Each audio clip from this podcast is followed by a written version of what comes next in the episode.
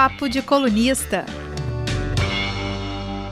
Hoje vamos debater outro assunto, vamos falar da, sobre a atuação da Polícia Federal em, na, contra a corrupção e, e, e, o crime organizado. E por isso, nosso convidado é Eugênio Ricas, delegado da Polícia Federal, adido da, da Polícia Federal dos Estados Unidos. Já vou explicar o que faz um adido. Eu não, ele, na verdade, porque eu também não sei exatamente. Ex-diretor de investigações da Polícia Federal, ex-secretário de Justiça e de Controle do Espírito Santo. E está lá, está retornando para o Brasil né, daqui a uns meses, mas ainda está como adido da Polícia Federal dos Estados Unidos. Já recebemos até perguntas aqui de, de internautas, de gente que está nos acompanhando. Então, ó, chega mais um pouquinho, vamos falar de bastante coisa, acho que vai ser bem, bem produtivo o nosso papo. Eu sou Rafael Braz, estão comigo os coluristas da Gazeta, Leonel Ximenes. Oi, gente, como é que vai? Obrigado, Eugênio, por aceitar nosso convite. Gente, essa, essa entrevista, esse papo é histórico, é o primeiro papo internacional do Papo de Colunista, né? Então, nós estamos abusados, né? Obrigado, Eugênio, pela sua participação aqui com a gente. Muito obrigado. Bom, eu que agradeço, Rafael, Beatriz, Leonel. Para mim é uma, uma alegria muito grande, uma, uma honra estar aqui participando desse papo de colunista. É, eu que, que tenho uma raiz profunda do Espírito Santo, adoro o Estado, adoro a, a Rede Gazeta, escrevo para a Rede Gazeta todos os sábados.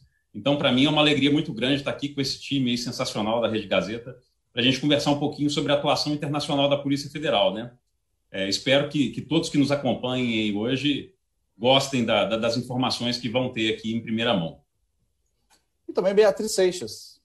Oi, gente, boa tarde a todos, boa tarde aos colegas e também ao Eugênio. Obrigada, viu, por aceitar participar com a gente, trazer um pouco desse, desse universo, que às vezes a gente não, não traz né, tantas informações para os nossos leitores, assim, de entender tudo que está acontecendo, então tê-lo aqui é o maior prazer. E vocês que estão aí nos acompanhando, participem. Claro, nosso convidado Eugênio Ricas, para quem eu já, eh, já direciono até a primeira pergunta, uma breve introdução, na verdade, que eu queria que o Eugênio explicasse como é o trabalho dele, o que exatamente é um adido nos Estados Unidos. A gente descobriu a palavra adidância né, recentemente também. E, e, como você chegou até aí? Qual foi a trajetória que, que te levou até os Estados Unidos, até esse posto? Boa tarde, Eugênio. Muito obrigado pela participação. Bom, boa tarde novamente, então. Eu que agradeço. É, é importante falar, contextualizar um pouquinho o, o, a razão pela qual a Polícia Federal decidiu, ainda na década de 90, no final da década de 90, é, colocar, estabelecer alguns postos no exterior. Né? Então, essa, essa expansão internacional da Polícia Federal, ela começou inicialmente na América do Sul, com algumas adidâncias e alguns oficialatos de ligação na América do Sul, e aos poucos foi se expandindo. Hoje nós temos 16 adidâncias ao redor do mundo, temos posições é, em todos os continentes. É, e por quê? Por que essa necessidade? Desde o final da década de 90, é, as investigações, principalmente aquelas grandes investigações de grandes organizações criminosas, nós percebemos que, invariavelmente, havia necessidade de busca de provas no exterior, ou busca de provas no exterior, ou é, de ativos, porque toda organização criminosa, e a gente vai ter oportunidade de falar muito sobre isso aqui hoje, ela, ela lava dinheiro e manda, esconde bens em outros lugares. Aqui nos Estados Unidos, por exemplo, é muito comum a Operação Lava Jato, nós tivemos muitos exemplos de pessoas que compravam imóveis em Miami, que compravam imóveis em outros lugares dos Estados Unidos, e aí surge automaticamente uma necessidade muito grande de, de, de uma interlocução melhor com os outros países, com as autoridades dos outros países, para que a gente tenha informações mais rápidas e resultados melhores nas investigações. Então, essa necessidade de estabelecer a, a, a esses postos no exterior. É, e o que, que faz o adido, então? Em primeiro lugar, isso, né? Ele se, ele, ele se relaciona com as autoridades do país. Então, sempre que um colega meu da Polícia Federal ou da Polícia Civil do Brasil precisa de alguma informação aqui nos Estados Unidos, eles me demandam e eu busco é, nas autoridades competentes aqui. Os Estados Unidos é um país que eles têm, eles têm mais de 18 mil polícias. Em âmbito federal, são mais de 10 agências é, de, de, de, segurança no âmbito federal para fazer todo o trabalho que a Polícia Federal faz. Então, é meu papel estar tá aqui em permanente contato com os agentes do FBI, com os agentes da DEA, que fazem as investigações de tráfico de drogas, os agentes da ATF, que fazem investigações de tráfico de armas, os agentes da ICE, que atuam é, é, em, em, casos de imigração, em casos de lavagem de dinheiro, e vice-versa. Sempre que os americanos precisam de alguma informação, eles também recorrem ao Adido e eu vou para o Brasil para tentar as informações que os americanos precisam. Então, esse é o primeiro papel do, do, do Adido. O Adido também ele é o assessor na área de segurança do embaixador. Então, sempre que o embaixador tem alguma questão é, relativa à segurança, ele me demanda aqui para que eu, que eu é, o acessore. E, por fim, a busca de a, a, a, realização de um benchmark, né? buscar tecnologias, buscar novos treinamentos. Nós sabemos que os Estados Unidos é um país extremamente avançado, então sempre que eu vejo alguma tecnologia nova, alguma possibilidade de treinamento, de intercâmbio de conhecimento, eu também mando isso aí para a Polícia Federal.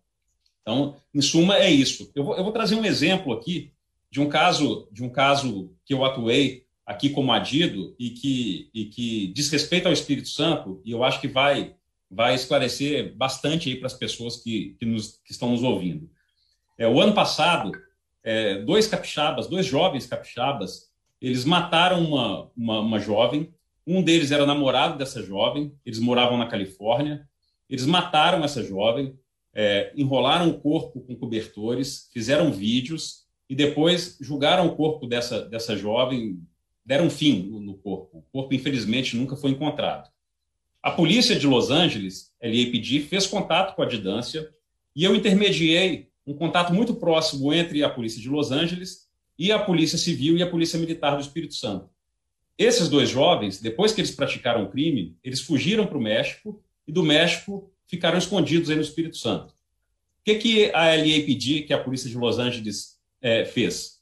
Eles começaram a investigação eles obtiveram as imagens das câmeras dos circuitos de TV que tinham ali ao redor do, do, do local onde foi praticado o crime, localizaram, é, é, é, é, conseguiram é, resgatar as imagens dos dois carregando o corpo para o carro, é, fizeram exames de DNA nas, na, na, nas manchas de sangue que tinham no imóvel onde os dois cometeram o crime e passaram essas provas para o Espírito Santo. A polícia, a polícia Civil e a Polícia Militar do Espírito Santo, por sua vez, identificaram o lugar onde os dois estavam escondidos, conseguiram prender os dois, é, obtiveram a confissão desses dois. É, no celular deles foi encontrado imagens onde eles confessavam o crime. Enfim, aí depois que isso tudo foi foi foi é, é juntado, né, todas essas provas juntas, o juiz aí do Espírito Santo ele concedeu a prisão temporária, converteu para uma prisão preventiva, e esses dois certamente vão é, ter a pena que merece, que é uma pena altíssima em razão do crime que cometeram. Mas essa interlocução, essa troca de provas com a rapidez que, que aconteceu, só é possível graças ao fato de haver uma interlocução é, num outro país. Né? A gente que está acostumado com a burocracia do serviço público, a gente sabe que, às vezes, a polícia do Espírito Santo manda um ofício para a polícia de Minas Gerais e a resposta demora meses para chegar. Imagina isso aí para um outro país. Então, assim, essa é a, é a função do adido. Né? E, e você me perguntou, Rafael, qual, é, qual a trajetória né, que eu fiz até chegar aqui. Eu tenho hoje 18 anos de, de Polícia Federal, já trabalhei, minha primeira lotação foi a Bahia, depois eu passei é, quase 10 anos aí no Espírito Santo, fui chefe de várias delegacias, fiz algumas operações no Espírito Santo, operações grandes. Fui para o Maranhão, fui para Minas Gerais. Depois de Minas Gerais, retornei para o Espírito Santo, cedido para o governo.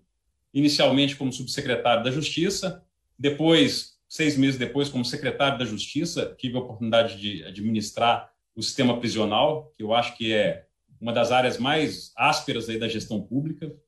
Logo depois, o governador Paulo Artung me convidou para assumir a Secretaria de Controle e Transparência, também uma experiência riquíssima, porque tive a oportunidade de, de, ter contato com o controle interno do governo, né? Eu que sempre trabalhando na Polícia Federal, é, atuando na repressão à corrupção, tive a oportunidade de trabalhar prevenindo o desvio de recursos públicos. Então, uma experiência sensacional. Foi quando eu recebi o convite para ir para Brasília, assumir a diretoria de investigação e combate ao crime organizado. A, é, é uma das diretorias mais importantes da PF, ela, ela coordena é, todas as investigações, todas as grandes operações do Brasil inteiro, e algum tempo depois é, chegou a oportunidade de vir para os Estados Unidos, que também está sendo ainda, né? Tenho mais dois meses aqui, mas uma das experiências mais enriquecedoras, tanto do ponto de vista profissional quanto do ponto de vista pessoal. Viver, relacionar aqui com, com as autoridades americanas, com as polícias americanas, é, possibilidade de fazer um network fantástico, fenomenal. Então, é, essa é a trajetória e, e em suma, é, esse é o, o papel do Adido. Eugênio, rapidamente, uma curiosidade de quem gosta de geopolítica. Você disse que tem 16 adidâncias da PF pelo mundo, né? Isso. Pois é. Tem na Rússia e na China? Não, não temos. É, nós temos, temos lá para na Ásia, nós temos um oficialato de ligação em Singapura, mas na Rússia e na China nós não temos. Certo. Eu pensei que pela importância geoestratégica desses dois países e pela potência que é a China, por exemplo, seria natural o Brasil até ter uma, essa função lá em Pequim, outra cidade da China. Imaginei que fosse é, uma coisa lógica até nesse sentido. É, talvez a gente não tenha, assim, na Polícia Federal, é, muitas investigações que tenham, que tenham vinculação à, à, China e à Rússia, né? É, o que, que, o que, que é analisado para se estabelecer uma, uma distância em um país? É a vocação daquele país para nos ajudar com algum tipo de investigação. Então, vamos supor, uma, a distância do Paraguai. Qual é a vocação da distância do Paraguai? Nós sabemos que boa parte da maconha que entra para o Brasil, ela é fabricada no Paraguai. Então, a vocação da distância do Paraguai é basicamente atuar na prevenção, no combate ao tráfico de, de, de maconha. Como que isso se dá? O Brasil apoia muito, por meio da Polícia Federal, a erradicação de pés de maconha no Paraguai.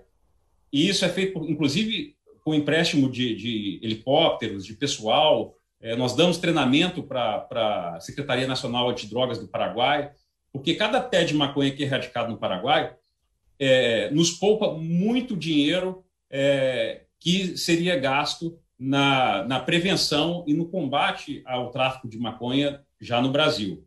Então, é, essa é uma, uma vocação, por exemplo, dessa, dessa distância. Aqui nos Estados Unidos, inúmeras investigações de lavagem de dinheiro e desvio de recurso acaba tendo alguma ponta aqui. Além disso, aquela questão de tecnologia, de benchmark, transferência de treinamento.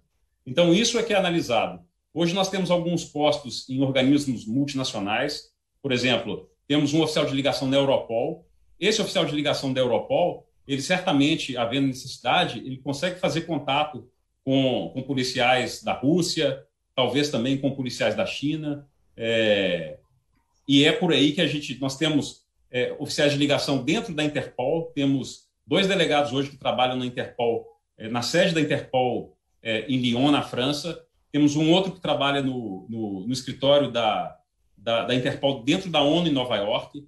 Então, isso aí tem sido suficiente para a gente, para a gente conseguir as informações das investigações que nos interessam é, num tempo assim, num tempo muito bom para conseguir uma eficácia grande nas investigações no Brasil.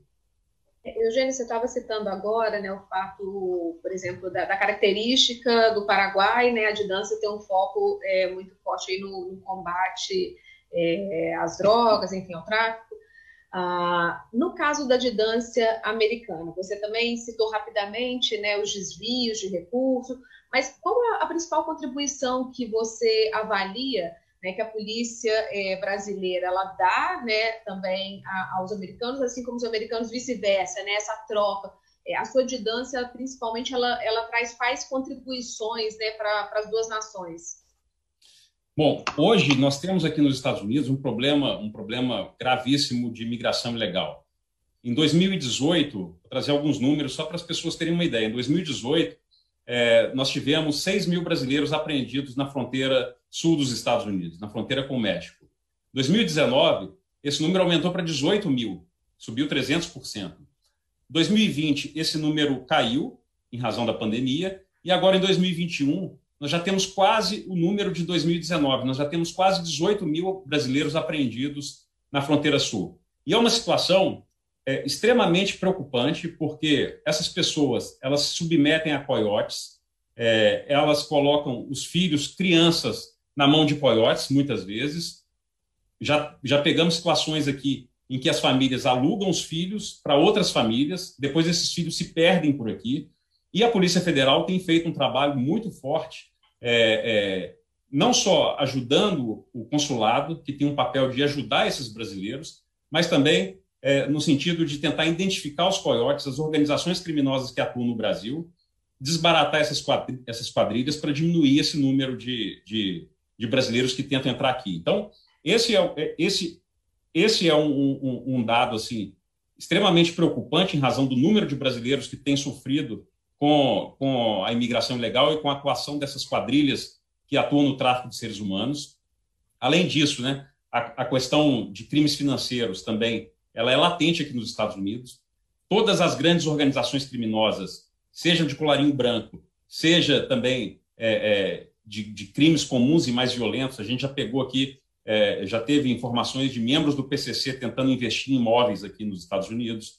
Então, é comum. No Brasil, o cara ganhou muito dinheiro. O cara quer lavar dinheiro, ele vai comprar o apartamento dele em Miami, ele vai mandar dinheiro para cá. Outro, outro detalhe importantíssimo e que aflige muito o Brasil no momento em que nós temos 58 mil homicídios por ano no nosso país. Toda, não vou dizer toda, mas a grande parte das armas longas.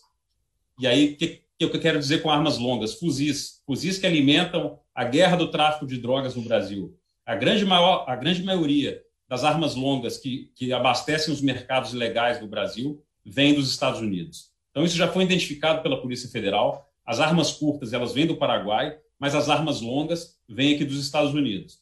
E, corriqueiramente, nós temos feito grandes operações com os americanos, seja no trabalho de, contra o, o tráfico é, de seres humanos, seja em crimes financeiros, lavagem de dinheiro, seja no tráfico de armas, no tráfico de drogas também. Nós temos uma parceria importante, porque muitas vezes a droga que entra no Brasil ela é mandada para pro, os Estados Unidos ou é mandada para a Europa e para a África. Então, assim, em termos de investigação, esses são os pontos que a gente mais tem, mais tem contato. Além disso, nós temos um intercâmbio de, de treinamento também importante com, com o FBI, com a ICE, com a DEA, é, é, e, e um benchmark de tecnologia. Né? Aqui tem muita tecnologia, apesar que eu posso me orgulhar de dizer que a Polícia Federal atualmente ela não, não perde nada para os americanos em termos de, de técnicas investigativas e, e de tecnologia mas sempre que tem alguma novidade, essa novidade vai aparecer em primeiro lugar aqui, em primeiro lugar o Leonel mencionou na China, e aí a gente tem que estar antenado para esse tipo de coisa. Eugênio, com a experiência que você já tem aí acumulada internacional de quase três anos, na sua avaliação, qual é concretamente a maior ameaça à segurança mundial hoje? Qual é o setor que mais preocupa a Polícia Federal, as polícias do mundo todo em relação à segurança? Tem algo em comum que poderia dizer para o mundo todo dessa ameaça? Olha, eu, eu entendo que sim, e aí é uma, uma, uma análise minha. É, é, eu acredito que hoje a maior ameaça é o cybercrime. É, por que isso? Porque muita coisa passa pelo, pelo cybercrime. Eu tive, eu tive a oportunidade de atuar num caso aqui em que é, foi preso um, um, israelense que morava em Brasília. Tá? Esse israelense ele criou na dark web um site, um indexador. É como se fosse um Google dentro da dark web. Então as pessoas que navegam lá na dark web elas faziam consultas, por exemplo, ah, eu quero arma. Esse, esse indexador que o, que o israelense criou lá mandava para um site dentro da dark web de vendedores de armas e ele ganhava uma porcentagem é, exploração sexual infantil. A pessoa procurava lá e ele, ele era mandado para um site onde tinha um monte de material pornográfico é, utilizando crianças. Drogas, tinha um monte de coisa lá sobre droga, principalmente de fentanil. Fentanil é uma droga que aqui nos Estados Unidos tem causado problemas seríssimos de saúde e de segurança pública. É, é, dados financeiros de pessoas, que as pessoas entravam lá e conseguiam para fraudar, para gastar no cartão de crédito das pessoas. É, isso aí é, é, é, uma operação que foi que passou também pelo, pelo, pelo, pelo cybercrime. Né? Atuou a Polícia Federal em parceria com o FBI. Eu tive a oportunidade, nesse caso, de ir até Pittsburgh, participar de uma, uma, de uma coletiva sobre esse trabalho, um trabalho muito bem feito. E por que, que é uma ameaça tão grande? Porque uma criança de 14 anos, um jovem de 14 anos, e essa é a média de idade dos hackers, consegue fazer os diabos na internet, consegue fazer entrar e fazer um, é, é, é, é coisa que, que, a gente fica é, bobo, sem acreditar no que está vendo. Na semana passada, é, nós tivemos um ataque aqui nos Estados Unidos em que um grupo hacker atacou é, as empresas petrolíferas aqui e a, e a costa oeste ficou completamente desabastecida. Isso, e, o, o, o, as consequências disso chegou inclusive aqui. Vários postos de gasolina sem, sem abastecimento, a aviação aérea sem, sem combustível para aviação, o preço da gasolina subiu muito. Então, é, é muita fragilidade e muita facilidade para fazer esses ataques. E esses ataques, né, o, o, o cybercrime, ele atinge tanto questões de defesa, de ataques à soberania e à defesa do país, quanto a questões de segurança, que estão diretamente ligadas a, a, ao tráfico de armas, ao tráfico de drogas, à exploração sexual infantil, que normalmente é feito pela internet, movimenta recursos astronômicos. Então, na minha visão, essa é a maior ameaça que a gente pode, que a gente que, que, que existe hoje. É claro que nós temos problemas seríssimos com tráfico de drogas, com tráfico de armas, é, mas que são crimes violentos, né, que, que contribuem para esse número de um país em guerra que a gente tem no Brasil hoje, 58 mil homicídios, é um, um número que é completamente desarrazoado, mas é, é, em termos de ameaça para o futuro, para o presente e para o futuro, eu diria que o cybercrime é, é, o que a gente mais precisa ter atenção. E, Eugênio, você avalia que as, as autoridades, né, as polícias, seja a nossa Polícia Federal, né, que está aí, as outras polícias é, mundo afora, estão preparadas né, para lidar com esses crimes? Porque tem muita coisa nova também, né? A tecnologia vem trazendo é, talvez até novos golpes ou novas formas de, de desses, é, é, desses criminosos atuarem, né? Como é que você avalia a, a preparação mesmo da nossa, das nossas autoridades em relação ao tema? A Polícia Federal tem, tem, tem estado atenta a isso aí. Hoje a gente tem, tem uma, uma divisão em Brasília que fica é, é, responsável totalmente é, é, a cargo de lidar com cybercrime. Ela coordena as unidades que nós temos no, no restante do país, em todos os estados, a respeito disso. Hoje, o nosso foco principal disso aí é o crime de exploração sexual infantil pela internet. É, é muito comum. E, e, e, qual é a dificuldade? Né? Que muitas vezes essa turma usa provedores de outros países, então é preciso estar sempre é, manejando é, é instrumentos de cooperação internacional para obtenção de dados.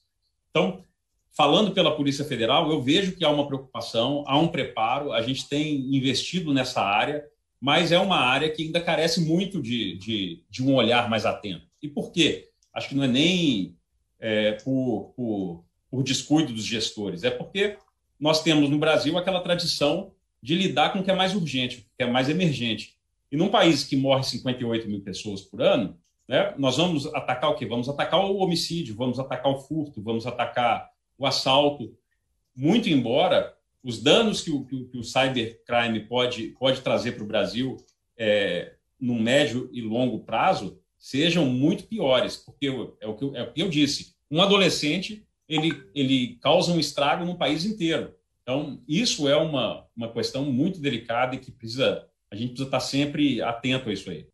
Tá vendo aqui, Eugênio, as perguntas de, de que chegaram a, a, aqui para a gente até retornando ao assunto das armas longas, né, que, que você falou, existe um, é, imagino que existam planos, existam projetos para coibir essa entrada dessas armas vindo dos Estados Unidos, né, para o Brasil, e como que você sabe dizer como tem sido a atuação da, da Polícia Federal nesses casos, né, para evitar a entrada dessas armas aqui? É, qual é a dificuldade, né? O, a legislação dos Estados Unidos, no que tange a, a, a, ao controle armamentista, ela é muito frágil, né? Nós temos aqui nos Estados Unidos a segunda emenda, ela, é, segunda emenda constitucional, ela praticamente permite que todos os americanos é, tenham arma, ela evita um controle de arma, e aqui há uma coisa que, que, que nós não temos no Brasil, que é a venda de partes de armas.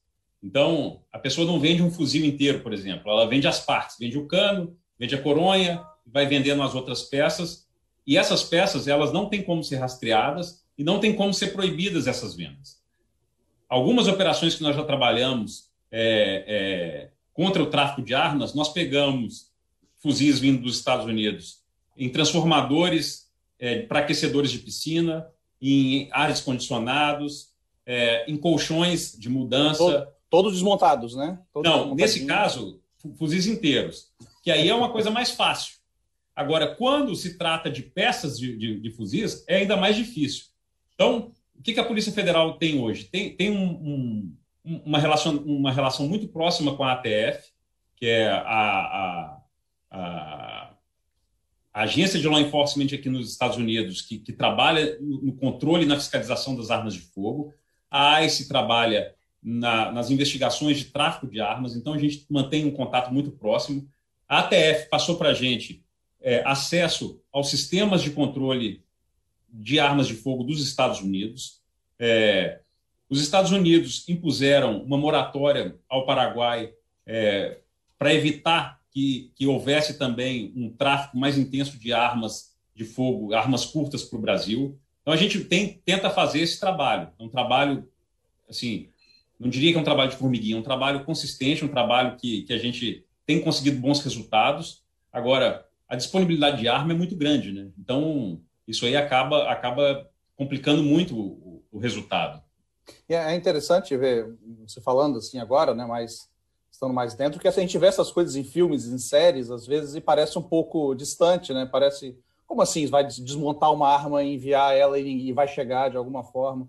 E, e não, é, é uma coisa que realmente acontece, a gente vê muitas séries, a gente estava falando de El Paso aqui antes, a gente vê as coisas que acontecem em, em Breaking Bad, por exemplo, que era o Novo México lá, que vai para o Texas, sabe? Essas coisas que a gente vai... A gente não, não estando dentro, a gente tem uma noção bem, bem diferente disso. É, e, e, e você vê, hoje é comum no, no Espírito Santo, há 5, 6, 10 anos atrás, nós não tínhamos apreensão de fuzis com tanta com tanta frequência como nós temos hoje. Né? Hoje é, é, comum, praticamente todo dia a polícia apreende fuzis, já apreenderam granada, é, a guerra entre o tráfico aí é uma constante. Isso falando de um, de um, de um estado é, relativamente pacato. Não vou nem falar de Rio de Janeiro, em que a guerra de, do tráfico lá já virou uma coisa generalizada. Mas, então, quer dizer, o acesso dessas armas, a facilidade com que essas armas vêm principalmente dos Estados Unidos, é uma coisa preocupante, uma coisa que a gente precisa estar muito atento.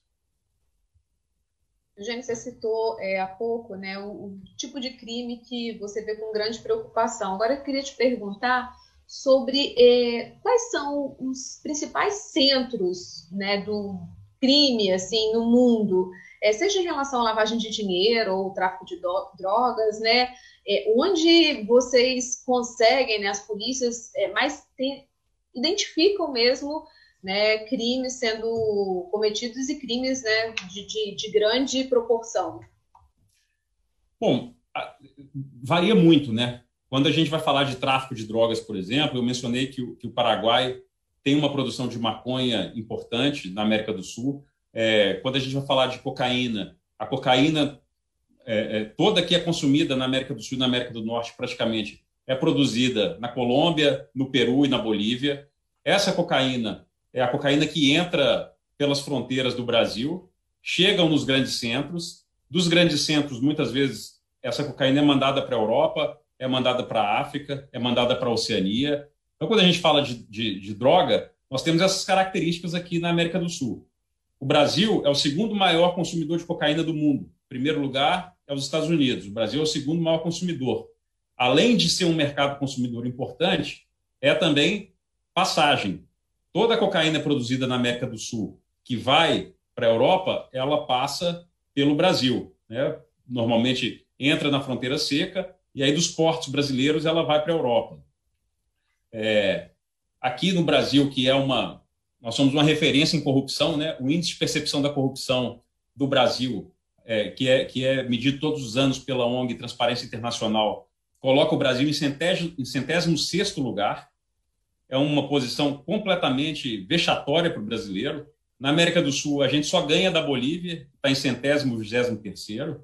Né? A Argentina está em sexagésimo poucos, Chile está em vigésimo poucos. Nós estamos em 106. É, durante a pandemia, a estimativa da CGU é que um bilhão e meio de reais foi desviado de, de recursos públicos que deveriam ser investidos em insumos para combater a pandemia, né? aquisição de API, construção de hospitais, e isso foi desviado, uma estimativa da CGU. É, 160 mil fraudes no auxílio emergencial. Então, quer dizer, um ponto, se a gente for falar um dos países onde mais tem corrupção, que é um dos crimes mais graves de todos, na minha visão, Brasil. Tráfico de drogas, a gente tem essas características. Os Estados Unidos têm muito tráfico de drogas, é um, é um, é um mercado consumidor da cocaína. Além disso, está é, tá experimentando uma, uma, uma epidemia do uso de fentanil. O fentanil é uma droga poderosíssima, muito cara, fácil de ser transportada, porque são comprimidos. Então, e aí, até mais uma, uma consideração que eu acho interessante fazer, que o Brasil costuma estar atrasado em termos de uso de drogas uns 20 anos com relação aos Estados Unidos. Os Estados Unidos não tem mais problema com crack já há alguns anos. O Brasil ainda sofre essa epidemia de crack. Então eu imagino que daqui a alguns daqui uns 15, 20 anos nós vamos enfrentar também o mesmo problema com o fentanil que os Estados Unidos enfrentam hoje. O fentanil tá, é, é um, é um é derivado do ópio, né? Para dores, remédio para é. dor muito forte. Uhum. É. Eu, tava, eu dei uma pesquisada aqui. Só que você está falando, né, acho que a próxima pergunta é até minha mesmo. Só que você estava falando dessa coisa do ranking da, da corrupção. E eu tinha, pesquisando, eu achei um artigo, um artigo seu escrito, inclusive. É, seu, é isso, no, no defesa.tv.br, né? Sobre uhum. justamente sobre esse assunto. Mas a gente vai chegar lá ainda. Eu estava eu tava, né, fazendo dever de casa e pesquisando. Eu tava, acertei em, em, em, um artigo de 2018, no qual você alertava para as fake news, né? falando da campanha dos Estados Unidos, que havia sido antes a presidência, que elegeu Donald Trump, e que a gente tinha visto muitas fake news lá, que o Brasil poderia seguir o mesmo caminho, e seguimos. Né? Infelizmente, foi um caminho seguido. E, e, continua sendo a prática muito utilizada, porque em alguns momentos parece que a campanha não acabou para o Bolsonaro, que já emendou uma campanha na outra. A gente viu no final de semana passeio de motos no Rio de Janeiro e tudo isso. E o que pode ser feito pela Polícia Federal para combater essas fake news, esses que são, são crimes também? É, essa, é, esse talvez seja um, um dos maiores desafios de, de, todos os tempos, né? O combate à fake news, porque é, passa principalmente pela educação das pessoas. E, e, o que a gente percebe é que as pessoas não querem ser educadas. Né? Tem até a educação uma... Do, do, consumo da pessoa, né? A pessoa é, consumir exatamente. e falar, cara, isso não, isso não é verdade. Né? É, tem, tem uma charge que eu gosto muito, ela é muito representativa, que a, a, a, a, a filha ou o filho chega para o pai e fala, pai, isso aqui é fake news, você não está vendo que é fake news? E aí o pai responde, como assim? Está falando exatamente o que eu penso? Então, e, e, existem pesquisas né, que mostram que a, a a fake news ela é muito mais consumida, ela tem muito mais acesso e tem uma, uma, repercussão muito maior do que a notícia verdadeira. Talvez justamente por causa desse fenômeno, né? A pessoa se identifica com o que está sendo divulgado ali. Então, essa é a primeira é a primeira dificuldade. E aí dá até para fazer um paralelo com o tráfico de drogas, né? Qual é a primeira dificuldade de se reprimir o tráfico de drogas? É a demanda, é o mercado. Tem muita gente usando, isso gera um alto preço, gera um lucro muito grande para o traficante, então sempre vai ter gente para vender e gente para consumir a droga. A fake news é a mesma coisa. Ela tem muita gente querendo fake news pra, porque precisa da fake news é, em muitos momentos para defender o seu ponto de vista. A pessoa fica feliz de receber ali uma fake news que defende o, a, a sua posição ideológica. Então, essa é a primeira dificuldade. A segunda dificuldade é uma dificuldade tecnológica mesmo. As, as, as grandes empresas de mídias têm feito alguma coisa, têm feito um, um dever de casa, o WhatsApp mesmo tem tentado restringir a, o compartilhamento de, de mensagens, né, diminuiu a possibilidade de envio para grupos, esse tipo de coisa. É, o Twitter, aqui na campanha, na campanha americana, deu um grande exemplo, bloqueando o próprio, o próprio é, é, presidente, então candidato à reeleição, em razão da divulgação de fake news e de incentivo à violência. É, então, eu acho que, que, que para a gente conseguir bons resultados, a gente precisa de educar melhor as pessoas, uma participação mais intensa das empresas. Isso aí tem sido cobrado muito pela, pelas, pelas ONGs e pela própria sociedade, cobrar de Facebook, cobrar é, do Twitter, cobrar da Google. É, esse, esse um posicionamento mais, mais assertivo né, no que tange a divulgação de, de notícias verdadeiras. E a questão do tempo, porque surgiu uma, uma, uma, uma fake news. Essa notícia é, é, comunicada à Polícia Federal. A gente vai começar uma investigação.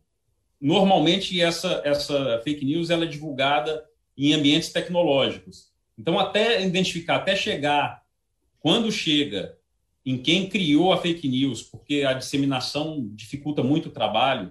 Então, é de uma dificuldade absurda. É, em 2018, eu estava lá na, na, fim de 2017, 2018, eu estava como diretor de investigação e combate ao crime organizado da Polícia Federal. Foi um momento em que a gente estava é, se aproximando da eleição, né, eleição, inclusive, presidencial.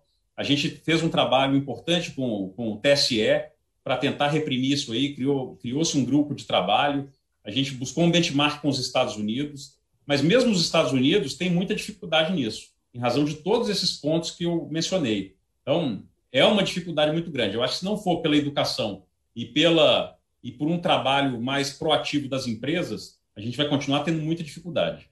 É, até a questão da educação é, é interessante, eu acho também que talvez seja o ponto mais importante, porque para criar a fake news é fácil, para desmentir que é, é, também é complicado. A gente vê as agências de checagem, ela não pode só chegar e se ela falar, não, isso é mentira, ninguém acredita, ela tem que fazer uma apuração, tem que mostrar. E até fazer essa apuração, a fake news já se espalhou, já foi consumida, essa apuração não chega em todas as pessoas na qual a, é, a fake, pela qual a fake news se espalhou. Né? Então é, é, bem complicado, acho que a gente passa pela questão da, da educação mesmo, acho que é um ponto bem importante. Sem dúvida. E, e hoje, assim, hoje é, é, a gente fala muito sobre a fake news em, em questões é, ligadas às eleições, que, que é uma coisa importantíssima, né? O processo eleitoral ele é um dos mais caros à democracia de todos os países. Mas nós tivemos oportunidade no Espírito Santo, por exemplo, na greve da Polícia Militar em 2017. Eu estava eu tava como secretário de Controle e Transparência e tive a oportunidade de participar do, do é, do grupo de negociação com, com, com as famílias dos policiais grevistas e, e é, nesse processo de, de negociação é, os representantes das associações também sentaram à mesa com a gente. E o que o que teve de fake news naquele momento assim uma coisa absurda ó, a rua está fechada a ponte está fechada era muita fake news para para criar o tumulto na cidade eu, eu cheguei na época inclusive a escrever um artigo comparando é, é, o uso da fake news com, com, com o terrorismo eletrônico, um terrorismo digital.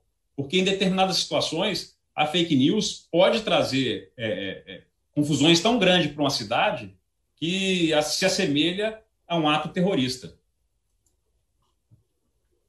Eugênio, é, você assumiu essa função de adido da Polícia Federal em Washington em 2018. Presidente aqui no Brasil ainda era o Michel Temer, né? Isso. Em 2019, o presidente Bolsonaro assumiu o governo, está até agora.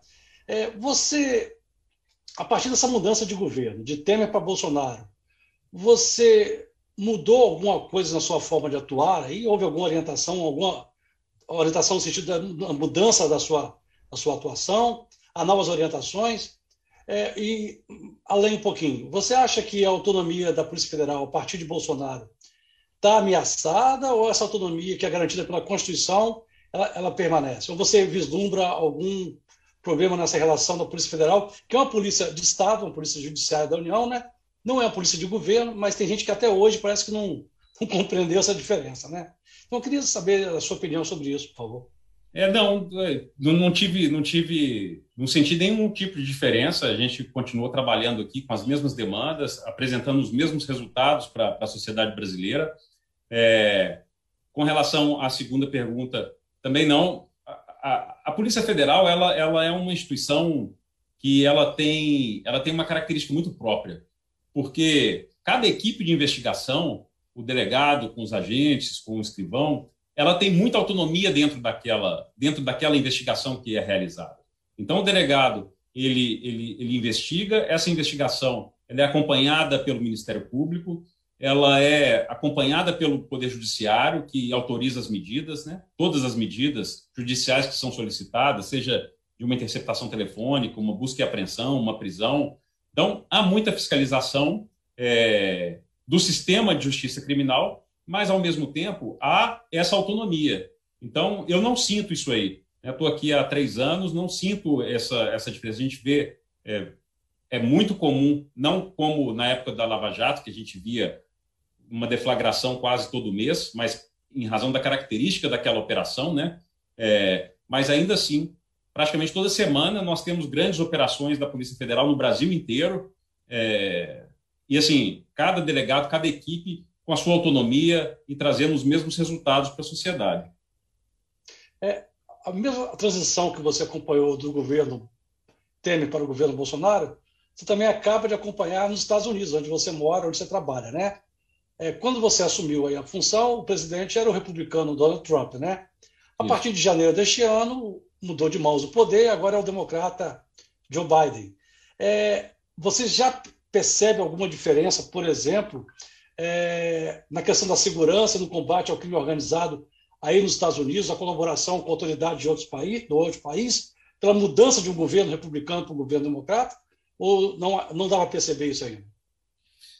Nessa, nessa questão assim de segurança, eu não, não, não percebi nada. A gente continua com uma colaboração em alto nível. É, as pessoas do escalão que eu lido foram mantidas, né? Então, é, a, a, pessoa que eu falava no FBI continua sendo a mesma pessoa. A gente continua mantendo, tendo as mesmas conversas, a, a, os mesmos projetos que estavam em andamento. Nós temos um projeto, por exemplo, de colocar mais um oficial de ligação numa, numa força-tarefa de cybercrime aqui, que a gente acredita que isso aí vai ajudar nesse combate ao cybercrime, porque a gente vai ter acesso às grandes empresas americanas, né, Facebook, Twitter, e aí é, é, Google, a gente vai conseguir ter informações em tempo mais rápido. Isso tudo continua. É, então, no nível que eu lido, eu, eu não percebi. É, no que é divulgado pela imprensa, eu não percebi também nada é, em termos de, de, de diretrizes políticas que vão num outro nível. Algumas coisas, é claro que, que, que, a gente já percebe uma outra diferença. Né? Há pouco tempo, inclusive, escrevi num artigo para a Gazeta, há duas semanas, que o Biden ele pretende investir 20 bilhões de dólares é, para é, oferecer a todas as crianças com menos de 5 anos educação pública. É, hoje, aqui nos Estados Unidos, a educação pública ela, ela é garantida a todas aquelas crianças a partir dos 5. E com esse investimento de 20 bilhões de dólares ano, é, ele pretende ampliar isso aí para as crianças com 3 anos. Como é que vai sair esse dinheiro? Esse dinheiro vai ser tributado dos americanos mais ricos. Então, isso aí, você consegue enxergar uma mudança de postura dos dois presidentes. É, e esse é só um exemplo, né? Claro que tem outras coisas também que, que, que mostram é, comportamentos diferentes, mas, mas no nível de segurança, no âmbito da segurança, a gente continua com uma relação, uma relação muito boa e com bons projetos trazendo bons resultados para a gente. Eugênio chegou aqui para a gente uma participação de, de, do internauta, Vanderlei Mucuri. Não sei se é assim se pronuncia, me perdoa se não foi exatamente assim. E ele cita que um bom exemplo né, de colaboração, estava até falando que, independentemente de governo, né, a colaboração continua. Ele falou que um bom exemplo de colaboração entre as polícias ocorreu há pouco pelo projeto ICANN, é, que culminou com a prisão do Roco, na Paraíba. Aí ele pede para você falar um pouquinho mais sobre isso. É, é você tem assim domínio nessa área e posso, pode trazer um pouco mais para atender esse internauta? É, essa prisão, eu, eu, não sei detalhes da operação, da investigação. Essa prisão aconteceu ontem. Esse, esse italiano era um membro da Drangheta, que é a, a máfia italiana. Ele já havia sido preso em 2014 ou 2015, se não me engano, se não me engano, na Argentina, mas estava foragido e foi preso ontem na Paraíba. E vai ser provavelmente vai ser extraditado para para Itália. Assim um trabalho um trabalho excepcional é, feito pela com participação da Interpol com participação da Polícia Federal um trabalho de cooperação que envolveu alguns países. É um bom exemplo de, de cooperação né? A gente trabalha muito com isso aí. Principalmente na América do Sul a gente recebe muita extradição de membros do PCC, de membros do crime organizado que vão para o Paraguai, vão para a Bolívia, para a Colômbia, e quando são presos, a gente é, pede essas pessoas de volta para que elas cumpram pena no Brasil. E esse mesmo, esse mesmo internauta, ele participou aqui falando sobre que no sistema penitenciário do Rio, aí falando sobre a questão das armas, é, ele falou, ó, já observamos armas longas em bloco de gelo camuflada em parede. Então, assim, né, reforçando aí como é que né, os criminosos acabam arrumando todas as formas para poder camuflar, para poder conseguir fazer essa, esse tráfico né, de, de, armas também. É, com certeza. Eles São muito criativos, né, Eugênio? A inteligência, a inteligência humana não tem limites, tanto para o bem quanto para o mal. Né? É, e isso aí é tanto dentro do, do, sistema prisional, fora do sistema prisional. É, quando, quando eu tive a oportunidade de, de, de trabalhar no, na, à frente da Secretaria do Estado da Justiça no Espírito Santo, na época nós tínhamos é, 20 membros do PCC, que a gente tinha dados disso aí. Recentemente eu vi é, uma matéria jornalística dizendo que hoje no Espírito Santo já tem cerca de 200, o que é um, um, um, número, um número extremamente preocupante, né? porque a gente sabe que onde tem organização criminosa como o PCC, vai ter muito mais tráfico de arma, vai ter muito mais é, é, enfrentamento das quadrilhas, e aí vai acontecer o quê? Vai acontecer esse tipo de, de enfrentamento que a gente já tem, tem acompanhado aí no Morro de Andorinhas, no Morro do Macaco, tiroteios constantes, é, enfim, é, é, um problema sério que, que a gente precisa acompanhar de perto.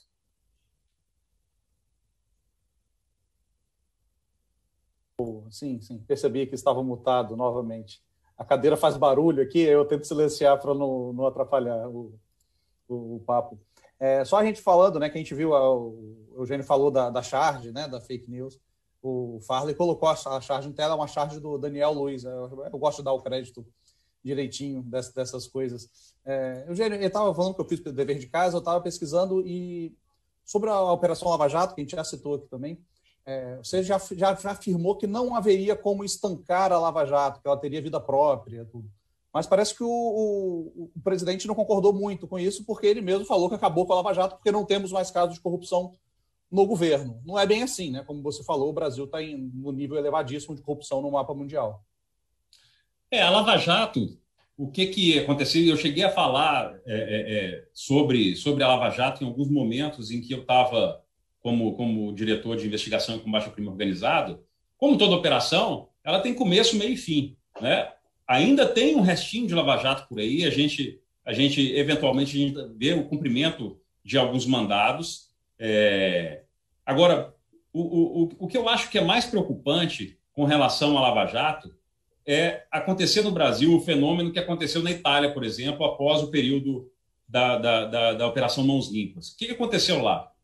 Houve uma, é, havia uma corrupção generalizada, veio a operação que, que é, atingiu vários partidos políticos, atingiu vários políticos, vários empresários, muitas pessoas, inclusive, se suicidaram à época.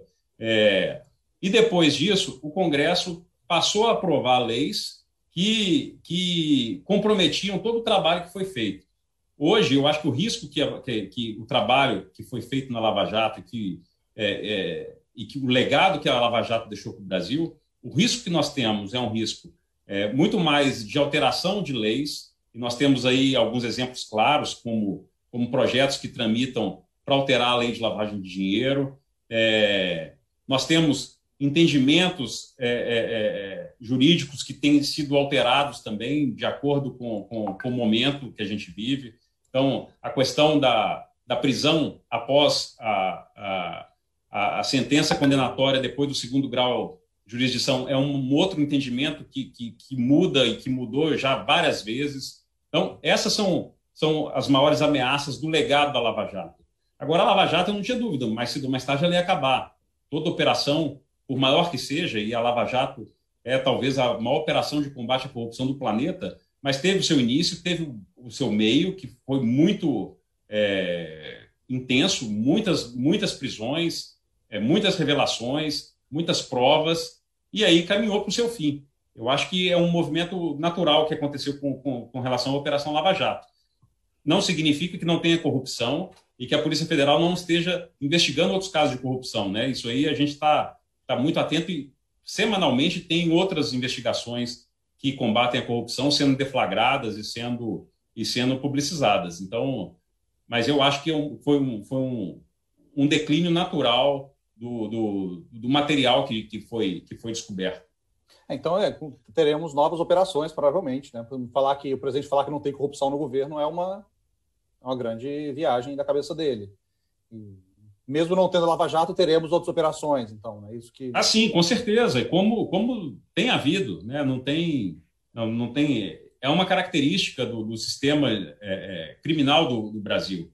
Então, é, havendo os indícios, havendo investigação e havendo a coleta de provas, é inevitável que, que esses resultados apareçam. Eugênio, uma das formas mais comuns de atuação do crime organizado, como até a sua função aí, é, é o tráfico de drogas e a lavagem de dinheiro. Eu queria saber de você o seguinte: há quadrilhas com origem ou até com atuação no Espírito Santo que também operam no exterior? Você tem notícia disso? Capixabas, bandidos internacionais? É, o, o, que tem é, é uma presença cada vez maior do PCC né, no Espírito Santo, como eu mencionei. Aí nós temos o, o PCV também, o primeiro comando de Vitória. Eu não tenho dados de bandidos capixabas que, tem, que, que tenham qualquer tipo de relação aqui com, com, com os Estados Unidos. Agora, uma coisa é fato: toda a cocaína que chega do Espírito Santo, por exemplo, ela vem, ela vem da, da de um desses três países que eu mencionei: Peru, Colômbia Bolívia. É, Para fazer essa, esse tráfico de drogas, essas, essas quadrilhas elas se valem desse network que envolve Comando Vermelho, envolve PCC. Isso é uma coisa inevitável. E é, é, nesse mundo globalizado que a gente vive, é impossível. Hoje não tem nenhum Estado sem é, a, a, presença de, de, membros dessas organizações criminosas. E isso aí é um fenômeno também que atinge o, o, o Espírito Santo. A guerra de facções, a guerra de um morro com outro, é um, é um sintoma desse fenômeno que a gente vive hoje também no Espírito Santo, não é? É uma quadrilha brigando contra quadrilha, disputando um território, é, um território de venda de drogas. Então, esse fenômeno, ele, ele certamente existe aí também no Espírito Santo. Muito embora eu não tenha dado não tenho dados com relação a bandidos daí que tenham se relacionado aqui nos Estados Unidos. Perdi aqui o fio, não, é Beatriz, não? Na verdade, sou eu, olha só é que, que coisa feia. Perdi o, fio do, do roteiro. É, hoje, as grandes quadrilhas de traficantes aqui do Brasil ainda precisam de, de alianças com, com criminosos, é, Tipo, você falou a, a droga que vai para a Europa, a cocaína que vai para a Europa, passa aqui pelo Brasil para sair, né, para ir para a Europa pelo, por, pelo mar. É, é, essa intermediação ainda precisa ser feita por bandidos brasileiros ou essa galera já tem uma logística própria ali? Já tem um. Já existe um. É um grande esquema ainda de, de sair da Colômbia, sair da Bolívia, entrar no Brasil, sair, já existe uma rede própria dessa, de, dessa, desse caminho? Existe a rede própria e aí, qual é a forma de atuação da, da, da, do crime organizado transnacional? Né? É, as, as, quadrilhas que atuam, por exemplo, no tráfico de drogas, uma, é, é ela, ela usa de redes e de serviços descentralizados. Então, Europa ou para a África. Então, isso aí é, é, é, comum, isso, isso acontece. É, não só elas não se, elas se valem não só da logística de, dessa rede descentralizada, mas também da lavagem de dinheiro. A ONU tem um dado, um dado interessantíssimo. É, o, o, crime organizado transnacional ele movimenta quase um trilhão de dólares por ano, mais de quase 900 bilhões de dólares por ano. E aí, incluídos tráfico de drogas, incluído tráfico de armas, incluído é, tráfico de animais silvestres, exploração sexual infantil, a venda de, de imagens né, de exploração sexual infantil. Desse valor, 92% dele é lavado. E as grandes quadrilhas também elas usam os serviços descentralizados para lavagem de dinheiro. É, o que, que eu quero dizer com isso? A Operação Lava Jato, por exemplo, como foi, qual foi o início da Operação Lava Jato? Foi com a, com a prisão do Alberto Youssef. O Alberto Youssef ele já havia sido preso no início dos anos 2000, na Operação Banestado, lavando dinheiro, realizando operações é, é, é, como doleiro. Depois foi identificado na Operação Lava Jato, foi preso, foi identificado como o maior responsável por lavar o dinheiro daquela organização criminosa que saqueou a Petrobras, e ele também foi identificado como o principal lavador de dinheiro de um dos maiores traficantes do Brasil, que é o Cabeça Branca. Cabeça Branca foi preso, era conhecido como embaixador do tráfico, e o Alberto Youssef lavava dinheiro também para ele. Então, isso está tudo muito conectado. E uma coisa que eu tenho falado sempre, quando eu vou falar sobre combate à corrupção, é que todo mundo é, é, Todo mundo está careca de saber que a corrupção desvia o dinheiro que seria usado para construir escolas, para pagar merenda escolar, para construir hospitais, para comprar viaturas para a polícia. E é uma coisa tão escandalosa que parece que o brasileiro perdeu um pouquinho o, poder de se indignar. Isso aí é uma coisa comum já, é, é a, é a sensação que eu tenho. Só que esse não é só o, o problema, não, é, não, não, para por aí. O crime também, o homicídio, o crime não só de colarinho branco, mas o crime que traz sangue, que traz corpos na rua, que traz 58 mil homicídios por ano, também está ligado a, ao problema da corrupção. E, e, e, esse dado, né, o, o Alberto Youssef lavando, lavando dinheiro para o Cabeça Branca, lavando dinheiro para quem saqueou a Petrobras, isso deixa tudo muito claro, que não tem como você ver uma coisa sem pensar na outra, está tudo muito conectado. Enquanto a gente tiver índices, um índice de percepção da corrupção de, de, que nos coloca na posição centésimo sexto, a gente vai ter dificuldade para lidar com isso tudo, para lidar com o número de homicídios, para lidar com o desvio de recursos públicos, para lidar com esse tráfico de drogas intenso que está que, que tá acabando com tantas famílias brasileiras, né? Eugênio, por que é tão difícil deter esse tráfico de drogas, né? A gente sabe que ele está presente aqui, muitas vezes vocês sabem quem são, é, quais são as facções que, que atuam, quais são os grupos, mas por que é tão difícil detê-lo, mesmo que a gente veja acontecendo operações, né? A gente vê prisões ou mesmo líderes acabam morrendo em função, né, é, das guerras de, que existe entre, entre essas facções, porque a gente não consegue melhorar a nossa condição em relação ao tráfico e também se são né, os traficantes aí que estão, que estão nos morros, nas favelas, que são os cabeças disso ou não. A gente tem aí outras, né, outras pessoas, outros segmentos muito envolvidos também nesse, é, nesse contexto todo? Bom, Beatriz, essa, essa é uma pergunta assim, sensacional. É a pergunta que tem que entrar, que tem que ser feita por todos aqueles estudiosos de segurança pública, por vários motivos. Né? É, primeiro, porque não dá para a gente pensar o sistema de segurança pública sem pensar nos sistemas prisionais. Os sistemas prisionais eles sempre ficam esquecidos quando algum gestor vai falar sobre segurança pública. O que que, o que, que, o que, que dá voto? Dá voto apresentar viaturas, apresentar armas para as polícias, mas ninguém lembra do presídio. Né? Ninguém quer que se construa um presídio, é, que se contrate agente penitenciário. Ninguém quer isso. Quando você fala em construir um presídio, você é, sempre ouve o seguinte: por que, que não, não constrói um hospital, não constrói uma escola? Tá certo, a gente precisa de hospital precisa de escola. Mas para você ter uma boa segurança pública, essas pessoas que são, que são presas, elas precisam ficar em um lugar que tem duas missões precípuas.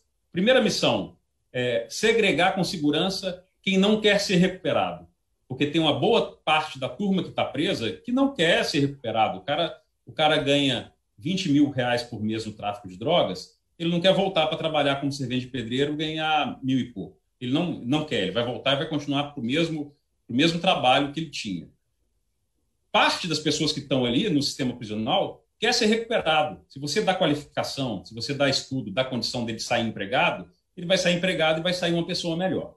Então, esse é um detalhe. Por que, que eu falei nisso quando você me pergunta de tráfico de drogas? Porque hoje, cerca de 60% a 70% das pessoas que estão no presídio estão presos por tráfico de droga.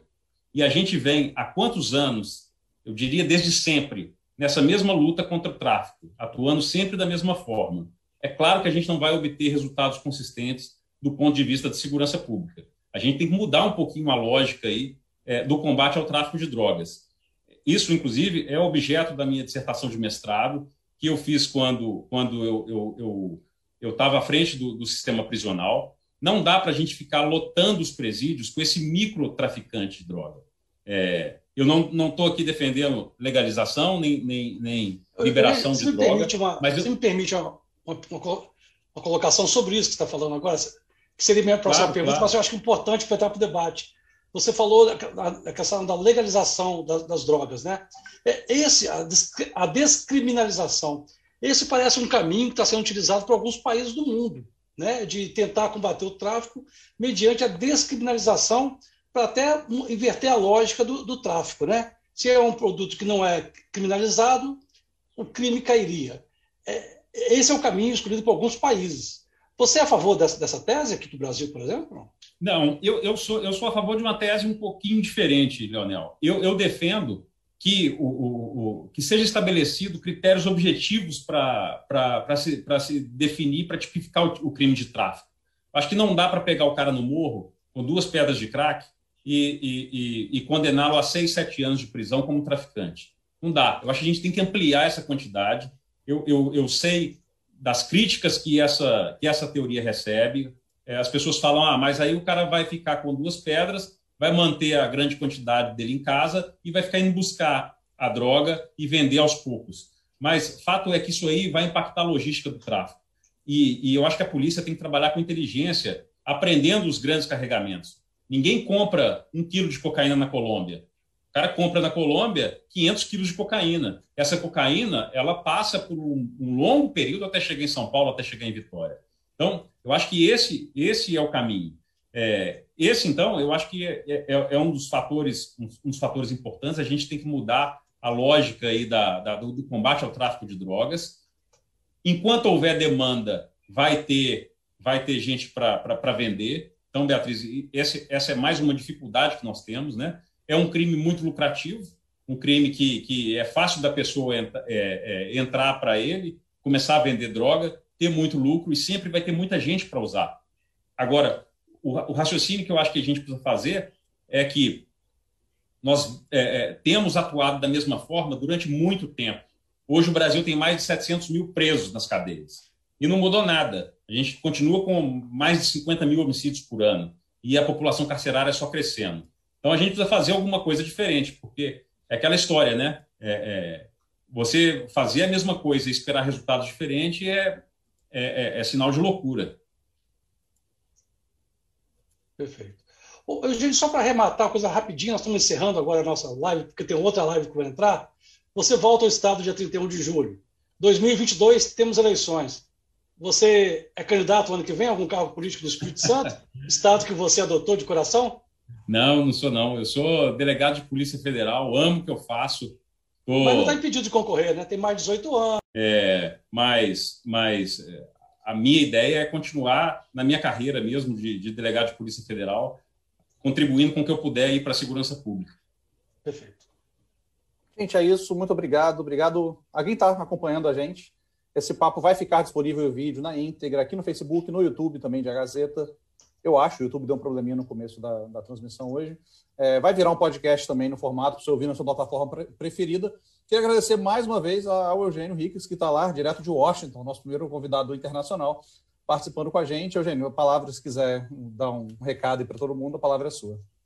Rafael, quero agradecer mais uma vez. Muito obrigado a você, ao Leonel, a Beatriz. Para mim foi uma, uma alegria poder estar tá aqui batendo esse papo, um assunto que, que eu acho importantíssimo, que, que que deveria interessar todas as pessoas. Então, me coloco à disposição, sempre que, que precisarem, contem comigo. Para mim é uma alegria muito grande. Só posso agradecer, realmente. O Eugênio falou que escreve para a Gazeta todos os sábados, né, Eugênio? Tem coluna sua na Gazeta também. Então pode Isso acompanhar o, ele, o Eugênio lá. Então hoje é um papo de colunista de verdade aqui, porque somos todos colunistas de A Gazeta. Obrigado, Bia. Obrigado, Leonel. Obrigado, Mano. Obrigado você. Obrigado, Eugênio. Semana que vem a gente volta com mais um, um, um papo muito bom aqui em a Gazeta. Obrigado, Valeu, boa tarde para todos. Valeu. Na próxima semana tem mais Papo de Colunista em agazeta.com.br e nas principais plataformas digitais. Trabalhos técnicos, Farley Silva. Sonoplastia, Murilo Marim. Edição, Vanessa Escardo. Direção-geral, Elaine Silva. Papo de Colunista